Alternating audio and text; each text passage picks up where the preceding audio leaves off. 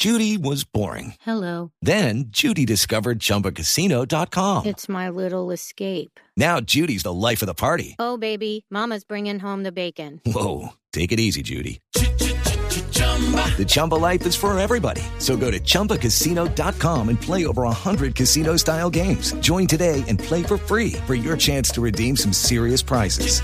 chumba ChumbaCasino.com. No purchase necessary. Void where prohibited by law. 18 plus terms and conditions apply. See website for details. El tema de fondo es que le están pidiendo al alcalde Ospina en Cali que tumbe ese monumento que fue levantado por los muchachos en lo que antes se llamaba, también rebautizado, Puerto Rellena. Estamos en etapa de símbolos nuevos. Tumbaron la estatua de Belalcázar y ahora Oiga, hicieron levantar. Resignificar, le, le dicen ellos. Resignificar. Sí, no, pero, pero mire, así como mm, esta mañana critiqué que hayan tumbado la estatua de Colón y les dije, hombre, ese no es el camino, tampoco creo que se trate ahora de tumbar eh, ese monumento. Al contrario, lo que hay que hacer es ver cómo se hace bien, cómo se construye bien, porque estas cosas también dejan una simbología fuerte. Hay que abrir un escenario de diálogo, ¿no? 9, Entre todos. 25 minutos. Concejal Bravo en Cali, Juan Martín Bravo. Buenos días, concejal. Muy buenos días, Néstor. Un saludo para ti, toda la mesa de trabajo y los oyentes. Buenos días. ¿Por qué quieren ustedes tumbar ese monumento de la mano levantada, del símbolo de resistencia? Más allá de tumbarlo, la administración y el alcalde Jorge Iván Ospina le debe una explicación a la ciudadanía. Y es, si él dice que no va a tumbar el monumento, debe de contar también si este monumento ya cuenta con la licencia de intervención y ocupación del espacio público. Hoy no hay una licencia ni un acto administrativo para legalizar ese monumento. ¿Quién hizo, quién hizo, quién hizo el monumento, concejal Bravo?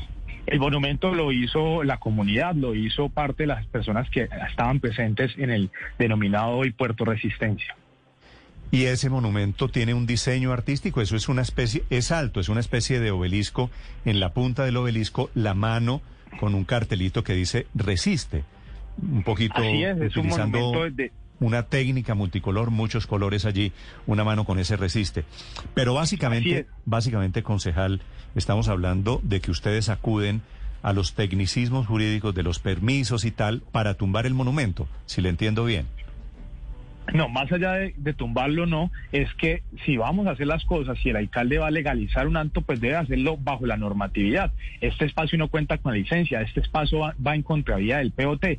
Para que ustedes dimensionen, el monumento fue construido en una parte peatonal, inclusive y va contra lo que es el espacio público. Entonces, ni siquiera cuenta con una franja protectora de 160 metros que debe, debe, debe de tener para que los transeúntes no vayan a correr ningún riesgo. Dios no lo quiera, exista un movimiento telúrico, un sísmico, algo sísmico muy fuerte y pues termina afectando la vida de ¿Qué un tan, transeúnte. qué tan alto, qué tan alto es ese 10 monumento? metros. ¿10? 10 metros. Sí. Entonces, hoy no sabemos si eso cuenta con Hay un las medidas de sismo resistencia. ¿Hay un artista detrás de ese monumento?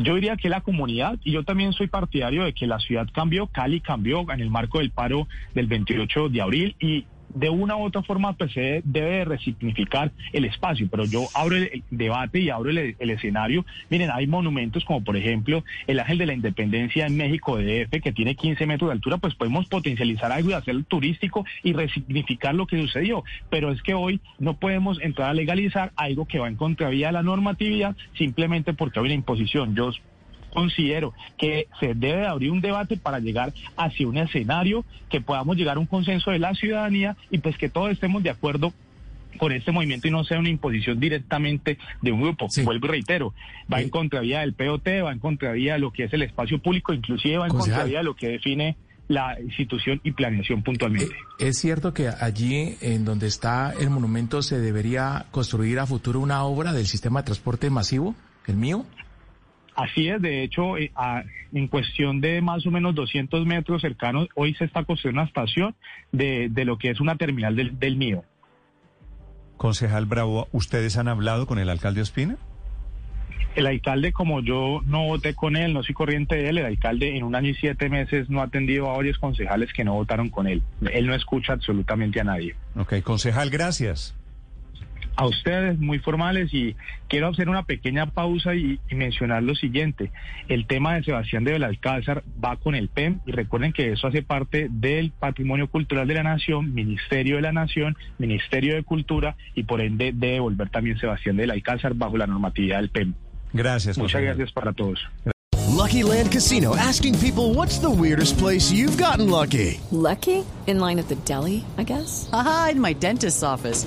More than once, actually. Do I have to say? Yes, you do. In the car before my kids' PTA meeting. Really? Yes. Excuse me, what's the weirdest place you've gotten lucky? I never win and tell. Well, there you have it. You can get lucky anywhere playing at LuckyLandSlots.com. Play for free right now. Are you feeling lucky? No purchase necessary. Void where prohibited by law. 18 plus. Terms and conditions apply. See website for details.